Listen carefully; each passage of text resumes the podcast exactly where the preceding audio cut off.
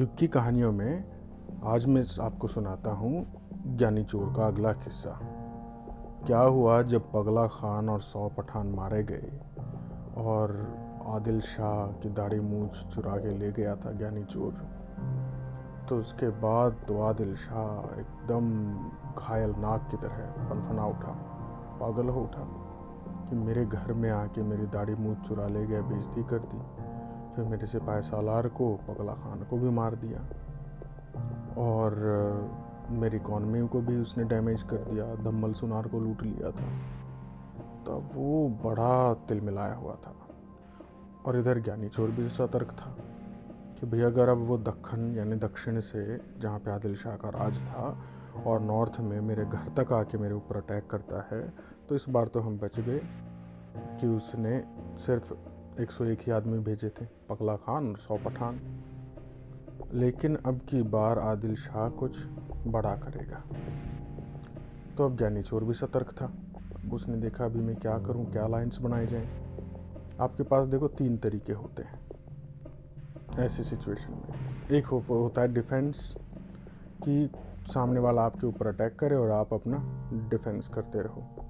मान लो कोई आपको सौ पत्थर मार रहा है, आपने वो दीवार के पीछे छुप गए या आपने बचाव कर लिया।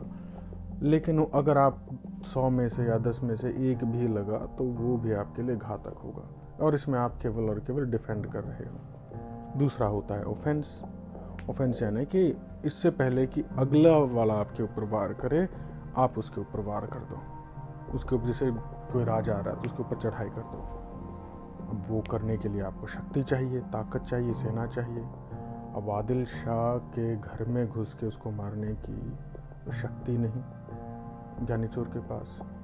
लेकिन उसके पास क्या था? उसके पास बुद्धि थी। उसने देखा जब आपके पास शक्ति ना हो तो आप बुद्धि से काम लो यानी कि जिसे बोलते हैं ना, अकल बड़ी है भैंस तो उसने अकल से काम लिया। और तीसरी स्ट्रेटेजी क्या होती है? पहला हो गया डिफेंस दूसरा हो गया ऑफेंस तीसरा होता है offensive defence that's the third strategy जैसे मियाँ मोतो मुशाशी की कहानी में भी आपने सुना था कि सामने वाले को ऑब्ज़र्व करो, उसकी कमज़ोरी ढूंढो और फिर आप उसके लॉन्च करने से पहले ही उसके ऊपर एक ऑफेंसिव डिफेंस लॉन्च कर दो, जैसे मियाँ मोतो मुशाशी ने लास्ट की लड़ाई में किया था। चप्पू के साथ लड़ाई कर ली थी। एकदम सरप्राइज़ अटैक अनएक्सपेक्टेड अब ऑफेंसिव डिफेंस करने के लिए क्या ऑप्शन होती हैं? ऑफेंसिव डिफेंस करने के लिए उस टाइम पे नॉर्थ में तो ये ज्ञानी चोर जाट, साम्राज्य, ये लोग विद्रोह कर रहे थे, आदिल शाह का। उधर औरंगज़ेब बढ़ता जा रहा था तो ये लोग यहाँ से कमज़ोर थे। लेकिन साइमल्टेनियसली पश्चिम में मराठा साम्राज्य उभर रहा था शिवाजी महाराज, उस टाइम पे अपने मराठा साम्राज्य का विस्तार कर रहे थे। और बड़ सबसे बड़े जो हिंदू धर्म के रक्षक थे और साम्राज्य का विस्तार करने वाले, जुल्मों से बचाने वाले शिवाजी महाराज ही खड़े हुए थे।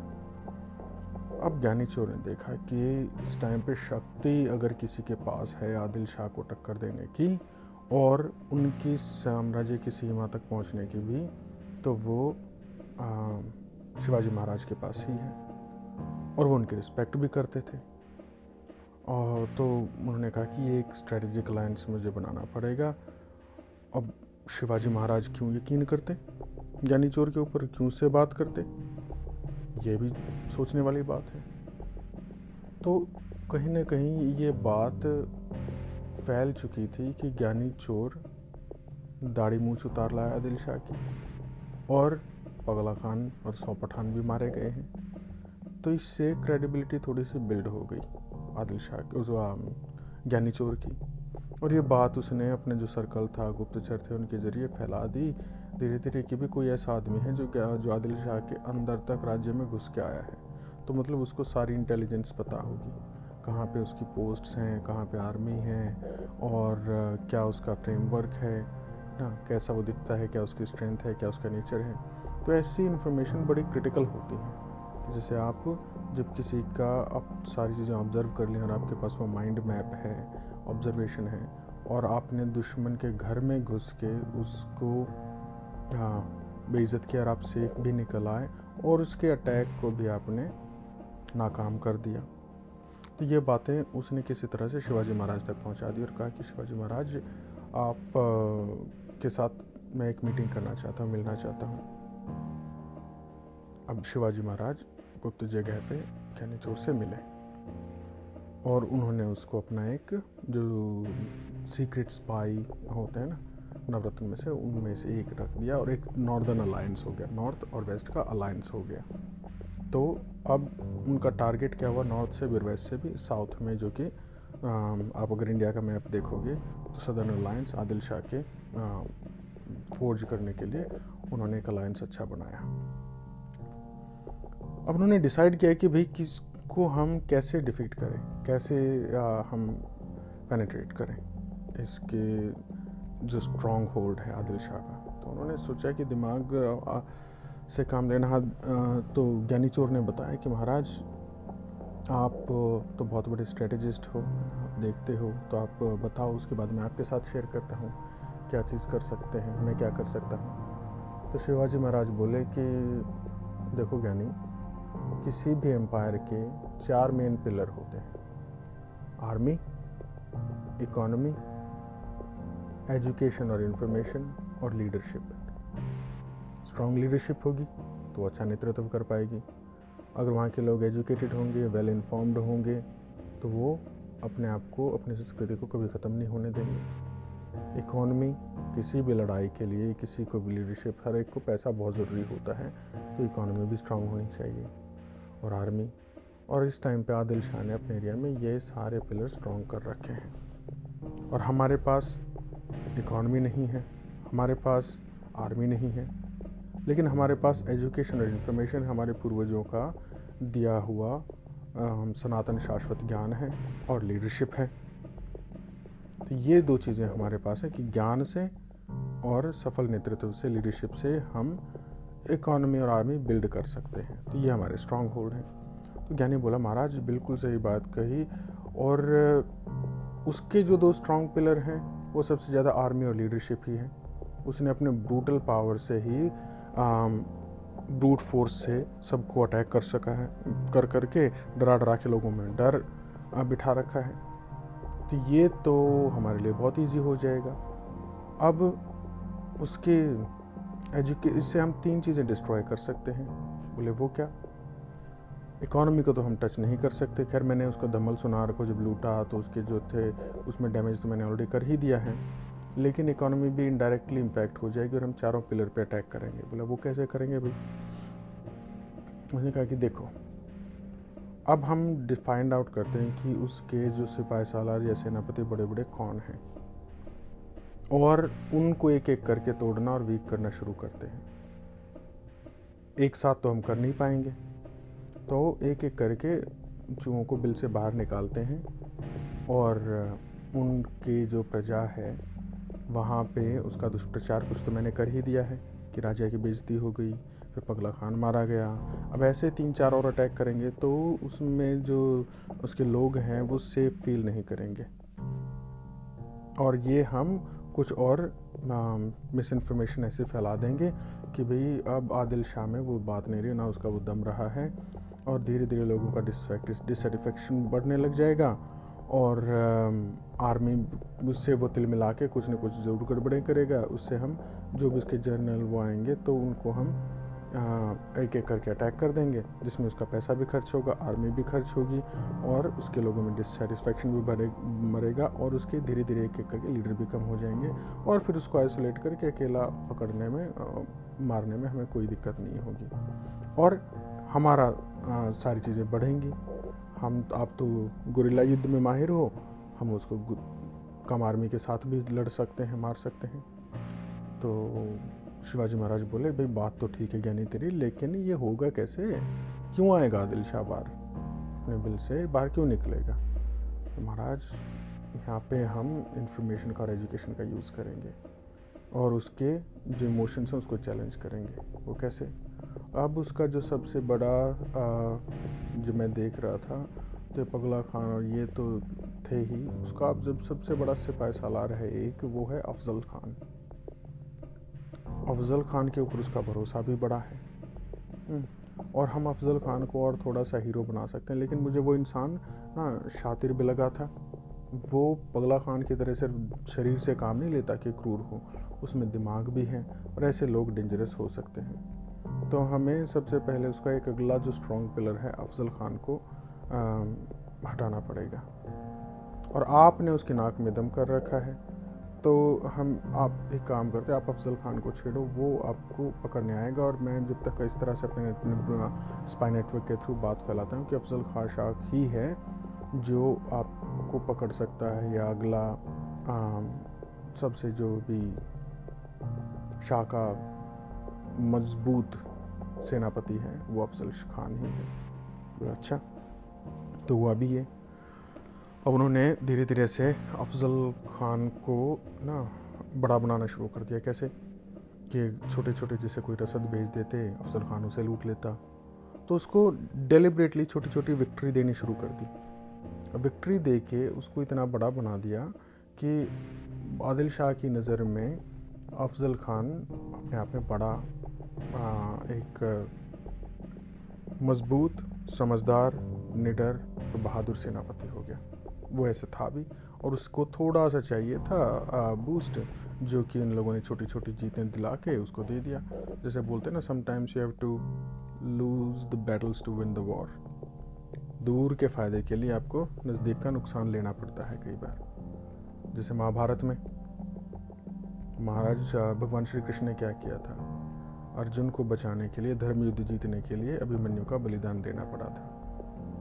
बहुत बड़ा बलिदान था वो तो। लेकिन यहाँ तो उन्होंने छोटी रसद लुटवा दी, थोड़े हथियार लुटवा दिए, थोड़ा पैसा लुटवा दिया इस तरह से बड़ा बना दिया उसको। और ये बात इतनी मकबूल हो गई, इतनी मज़बूत हो गई आदिल शाह के माइंड में और उसके राज्य में कि अब हम बहुत शक्तिशाली हो रहे हैं और हम मराठों की शक्ति कमज़ोर करते रहे हैं। और ऐसे क्या किया उन्होंने? एक छोटी सी ना ऐसे ट्रेल से बना दी छोटे छोटे गाँवों की, कि जहाँ तक वो प्रतापगढ़ तक ले आए कि अब यहाँ तक का रास्ता है, यहाँ तक वो ना बाहर आ सकते उन्हें लगेगा कि वो सेफ़ हैं, यहाँ तक लड़े जाने में।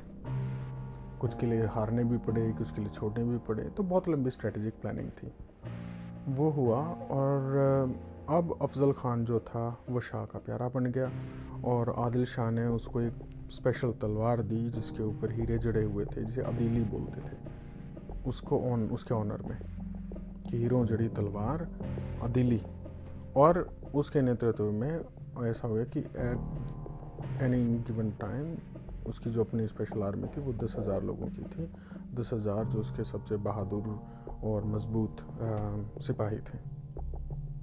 तो वो एक तरह से इमोटल्स कहे जाते थे अपने टाइम पे। क्या दिल शाह की स्ट्रेटजी तो उन्होंने क्या किया? फॉल्स इन्फॉर्मेशन दे के उनका एक कलेक्टिव आर्मी बनवा दी, बेस्ट ऑफ़ द बेस्ट की टेन थाउज़ेंड की, जिसको वो अटैक कर सके। अब हुआ क्या? शिवाजी महाराज ने अफजल खान की और उनकी नाक में दम कर दिया। वो क्या करते थे? अटैक करते और जंगल में चले जाते। उनकी स्ट्रेंथ थी, आदिल शाह की स्ट्रेंथ थी। ज़्यादा आदमी, हाथी, तोपखाने, बंदूकें, और ये सारी चीज़ें ओपन मैदान में यानी कि लड़ाई का अगर खुला मैदान हो वहाँ पे आप इनको डिफीट नहीं कर सकते। लेकिन शिवाजी क्या बोले कि हम उनके रूल्स के साथ गेम खेलेंगे ही नहीं। हम क्यों आमने सामने की लड़ाई लड़ेंगे? हम तो जंगल में घुस जाएँगे हमारे पास इतने सारे हैं जहाँ पे ना आपके हाथी जा सकते हैं ना आपकी सेना किसी काम की है। और हम तो पेड़ों पे से ऊपर बैठ के या पहाड़ियों पे से आ, मार के और वार करके और फटाफट से निकल जाएँगे रास्ते हमें पता है। ट्रेंचेस हमने खोल लिए हैं। तो हम उनके रूल्स के हिसाब से लड़ाई लड़ेंगे। उन्हें अपने हिसाब से लड़ाई लड़वाने की हम कोशिश करेंगे और वही उन्होंने किया। तो आप आगे अगर हिस्ट्री में पढ़ोगे, कभी प्रतापगढ़ की लड़ाई। प्रतापगढ़ की लड़ाई हुई थी जिसमें कि अफजल खान को और उसकी सेना को उन्होंने हरा दिया था, मार दिया था। लेकिन उससे पहले अफजल खान को कैसे मारा, आज उस कहानी पे फोकस करते हैं। अफजल ख़ान बड़ा मशहूर था अपनी शातिर चालों की वजह से। उसने और भी कई सारे छोटे राजाओं को विश्वास दे के बुलाया और वो क्या करता था, अकेला बुलाता और उनको अकेले घेर के मार देता था कि भैया वो मीटिंग करनी है और हम सेफ़ रहेंगे। वो ताकतवर भी था। कम से कम छः फुट का था। छः, साढ़े छः फिट का और अपने उसमें पता था कि भी मेरे पास बाहुबल भी है और शातिरदारी भी और छलाकी भी है। तो उसने शिवाजी को भी यही लालच दिया कि शिवाजी, मैं आपसे मीटिंग करना चाहता हूँ। भैया, देखो, इतने दिन हो गया मैं लड़ते लड़ते आप हमारा बहुत नुकसान कर देते हो, लेकिन आप क्यों ना हम संधि कर लें? संधि यानी अलायंस बना लें, मित्रता कर लें। अब शिवाजी को भी पता था कि ये ऐसे तो नहीं करने वाला है। तो शिवाजी ने उनके जो आ, मिनिस्टर भेजा था अफजल खान ने कृष्णा जी शायद से उनका नाम था कृष्णा जी वो उन्होंने मंदिर में बुला लिया कि मंदिर में आके कि अब देखो आप भगवान शंकर के आगे मंदिर में बैठ के झूठ नहीं बोलोगे आप मुझे ये बताओ कि इसमें आदिल शाह की कुछ की अफजल खान की कोई चाल है? तो बोला, देखो, मैं अपने मालिक के साथ धोखा तो नहीं करूँगा, लेकिन हाँ इतना इंडिकेट कर देता कि आपको सतर्क रहना चाहिए। पहले भी जो हिस्ट्री में और चीज़ें हो चुकी हैं और लोग जैसे मारे जा चुके हैं, आप भी इसका शिकार बन सकते हो, इससे ज़्यादा मेरे से मत कहलवाओ। तो समझदार को इशारा काफ़ी। शिवाजी समझ गए कि ये इसमें कोई ना कोई ट्रैप होगा। तो उन्होंने, कृष्णा जी को कहा कि ठीक है कृष्णा जी काम करो, उन्हें ना मीटिंग आपको रखनी है मीटिंग रख देते हैं। लेकिन न्यूट्रल ग्राउंड पे रखेंगे। मैं उनके ग्राउंड पे जहाँ पर उनका स्ट्रॉन्ग होल्ड है ओपन में नहीं जाऊँगा। उन्हें आप एक गाँव में, जंगल में बुला लो, जहाँ पे ना तो उनकी सेना आ पाएगी, ना हम आ पाएँगे, मेरी सेना आ पाएगी। वो बोला कि लेकिन वहाँ पे वो नहीं आएगा। उसको पता है कि आपका जंगल में स्ट्रॉन्ग होल्ड है। तो बोला, ठीक है, आप एक काम करो चार आदमी वो लेके आएगा अपने और चार आदमी मैं लेके आऊँगा। उससे पीछे जो सेना होगी, अपनी दो किलोमीटर दूर सेना रख ले, ताकि अगर उसको इमरजेंसी में लगे कि हमने गड़बड़ की है तो वो दो कोस पे सेना रखे और वहाँ से सेना भी आ सके। उसके बाद एक कोस में उसके कम से कम बारह आदमी हो और दस मीटर का जो दायरा होगा, दस मीटर के दायरे में दस पता नहीं सौ मीटर हाँ लगभग। जो भी इन्होंने रखा था डिस्टेंस इतना डिस्टेंस रखा था कि वहाँ से तीर ना पहुँच सके किसी के भी। तो उन्होंने देख लिया कि एक जो भी तीर कमान छोड़ते हैं, ये तीर कमान कितनी दूर जा सकता है मैक्सिमम तो वो डिस्टेंस उन्होंने सेफ़ कवर कर लिया। और उसके बाद जो 10 मीटर का दायरा होगा, उसमें सिर्फ़ और सिर्फ़ मैं, आदिल शाह जाएँगे और एक उनका आदमी और एक मेरा आदमी जाएँगे। तो बोले, ठीक है। दो दो आदमी हाँ दो उनके और दो मेरे। ओके। ठीक है भाई। अब ये बात आई कि उनके साथ कौन कौन जाएगा। अब इस तरह से कन्विंस कर दिया था अफजल खान को कि उन्हें लगा कि वो सेफ़ है एक इल्यूजन क्रिएट करने के लिए। और इसमें ख़तरा तो शिवाजी को भी था। क्योंकि पता था कि अफजल खान की स्ट्रेंथ भी ज़्यादा है और उसके साथ आएँगे भी कौन? ये भी एक्सपेक्टेड था। जो उसका पर्सनल बॉडीगार्ड था एक उसका नाम था आ, बंदा सैयद। बंदा सैयद कम से कम साढ़े छः सात फुट का विशाल काय दानव था।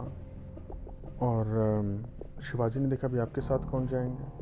तो शिवाजी ने कहा मेरे साथ संभाजी जिनके बेटे भी थे और एक अच्छे सेनापति भी थे। आ, नहीं हाँ संभाजी और जीवा जीवा महल्ला जाएँगे। अभी जीवा महल्ला कौन था? जीवा महिला, जो सॉरी जीवा महल्ला शिवाजी को लगभग उस टाइम से सात आठ साल पहले एक दिन जंगल में शिवाजी जा रहे थे और तो उन्हें जाते हुए एक शिकारी था। जो जीवा मल्ला था। वो शिकारी देखा। उसका क्या खास टैलेंट था? उसने एक ऐसी तलवार, एक ऐसा ब्लेड सा था कि जो बहुत फ्लेक्सिबल होता था।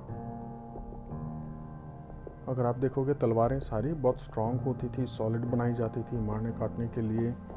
लेकिन ये ऐसा देखा उसने कि यार ये तो एकदम ऐसा बहुत फ्लेक्सिबल जैसे पत्ती सी होती है ना वो, और बहुत लंबी। और वो क्या करता, इतनी कुशलता से उसको ऐसे फेंकता कि उड़ते हुए पंछियों का शिकार कर लेता। बिना तीर के, बिना किसी चीज़ के। और उसमें भी दो टेक्निक उसने परफेक्ट कर रखी थी। एक को तो जैसे ना वो फेंकते ना बूमरैंग बूमरैंग तो आप फेंकते और आपके पास वापस हाथ में आ जाता है, लेकिन ये ऐसा था कि वो फेंकता और उसके हाथ में ही रहता था। इतना लंबा। और वो उसमें से एक ब्लेड निकल के आगे चला जाता, जो कि बहुत अगर ऊंचाई पे कोई गिद्ध या चील वगैरह होती तो उसको मार देता और उसको बाद में वो कलेक्ट कर लेता और अगर नज़दीक होता तो उसको वो जो लंबा ब्लेड होता था फ्लेक्सिबल वाला, उससे मार देता। ये अगर आप मूवी में भी देखोगे बाजीराव की जो आई थी, बाजीराव मस्तानी, उसमें जो दो फ्लेक्सिबल वाली तलवारें लेके बाजीराव चलाते हैं, वो चलाते थे। तो ये सबसे पहले जो इन्वेंट किया था, जो वेपन वो जीवा माला ने किया था।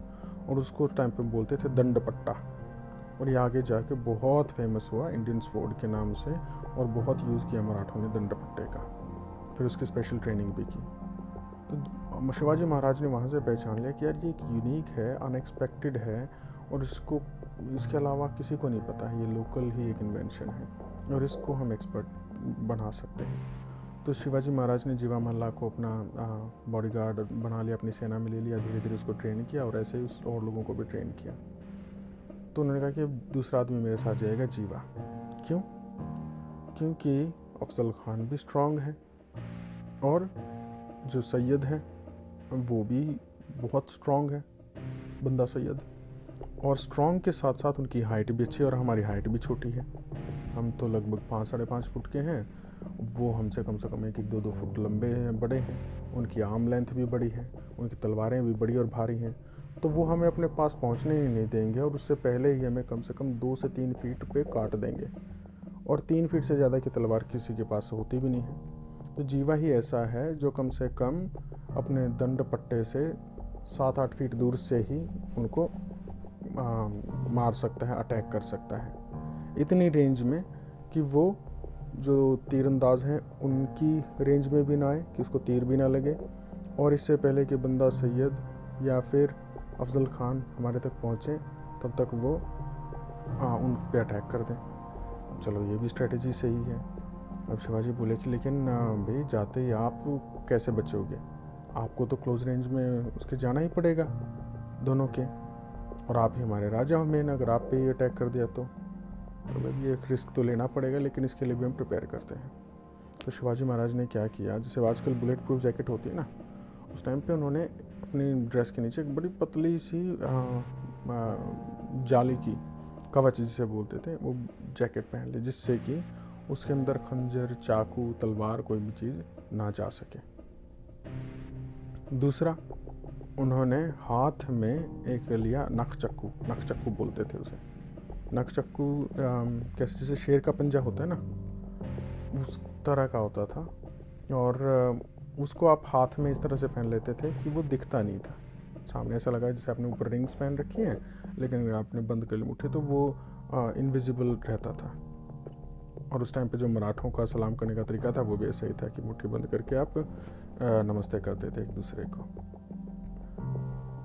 और वैसे ही ये लोग भी करते थे इकबाल, एक दूसरे का, जिसे बोलते हैं इकबाल बुलंद रहे।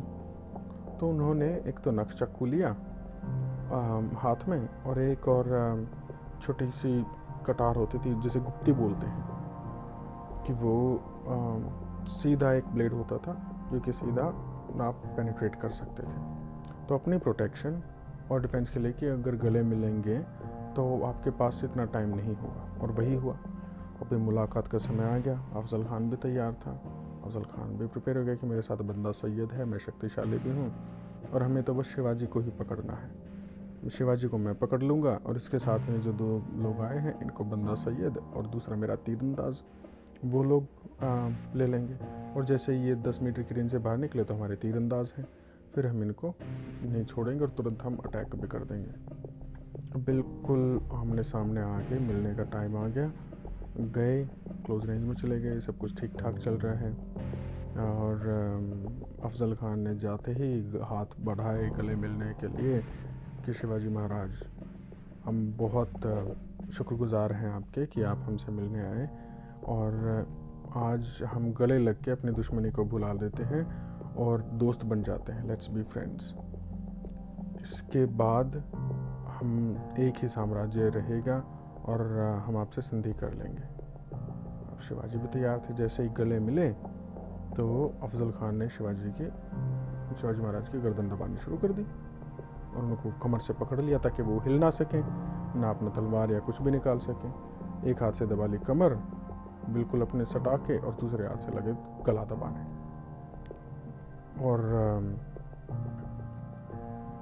शिवाजी महाराज भी तैयार थे। उन्होंने क्या क्या जिसे पकड़ा तो एक हाथ ही तो था उनका, पीछे जो उनकी कमर पे था, उन्होंने नक चक्कू से उसका पेट फाड़ दिया। यहाँ पे अफजल खान अपना कोई कवच वगैरह नहीं पहन के आया था ओवर कॉन्फिडेंट या मिस कर दिया उसने। उन्होंने उसके अंदर पेट डाला पेट से किडनी फाड़ते हुए चीर के निकाल लिया। जैसे ये लगा तो अफजल खान ने भी एकदम अटैक हो गया। आ, कटारी मारने की कोशिश की। कटारी के लिए उन्होंने कवच पहन रखा था। उधर से शिवाजी ने कटारी मार दी। तो अफजल खान को तो कर लिया शिवाजी ने ढेर। इतने में बंदा सैद जो था वो भी अटैक सतर्क हो गया कि शिवाजी के ऊपर टूटा तो उसको लिया जीवा ने जीवा महल्ला ने। अपने जो दंड पट्टा था दंड पट्टे से पहले ही उसका एक ही वार में जो हाथ से उसने तलवार उठाई थी, उसका हाथ अलग कर दिया धड़ से। हाथ तलवार के साथ एकदम कट के ज़मीन पे गिर गया और तुरंत ही अफजल खान को, बंदा सैयद को दोनों को मार दिया और शिवाजी महाराज और जीवा महल्ला फटाफट से भाग के कृष्णा जी के पास पहुँचे। इतने में उनके तीरंदाज वगैरह आते तो शिवाजी तुरंत ही पीछे हट के उनके तीरंदाजों ने टेक ओवर कर लिया और दूसरी तरफ़ से जो दो किलोमीटर पे सेना खड़ी थी, उसके ऊपर भी शिवाजी ने जो पहले से अपनी जो गुरिल्ला सेना बिठा रखी थी अटैक कर दिया और वो जो दस हज़ार की सेना थी अफजल खान की, उसको भी उन्होंने डिस्ट्रॉय कर दिया। तो ये था एक बड़ा सोचा समझा स्ट्रेटजिक अलायंस अफजल खान को मारने का आदिल शाह की शक्ति कम करने का उसका सेनापति कम करने का उसके एम्पायर के पिलर्स को वीक करने का और ब्रेक करने का। और इसके साथ साथ उसका डिफेमेशन करने का उसका मोरल डाउन करने का। Because wars are not meant to kill people Wars, are are meant meant won won killing people wars are won won killing the will of people to stop fighting. जब इंसान अगर अपनी लड़ने की शक्ति छोड़ दे, उसकी इच्छा ख़त्म हो जाए कि या वो हार मान ले, तब आपने लड़ाई जीत ली है, तब तक लड़ाई ख़त्म नहीं होती तो यहाँ पे आदिल शाह जो था, उसके जो लोग थे, उनमें डिससेटिस्फेक्शन बढ़ता जा रहा था, डर बैठता, बढ़ता जा रहा था और ये जो उनका जो मानसिक बल है, मनोबल मनोबल को कमज़ोर करने के लिए बहुत बड़ा आघात था। तो ऐसे मिल के ज्ञानी चोर ने और शिवाजी महाराज ने आदिल शाह का एक और पिलर ख़त्म किया और अफजल खान को हरा दिया। तो ये थी आज की कहानी। अब अगली कहानी में एक और नया मज़ेदार किस्सा सुनेंगे ज्ञानी चोर का। Good night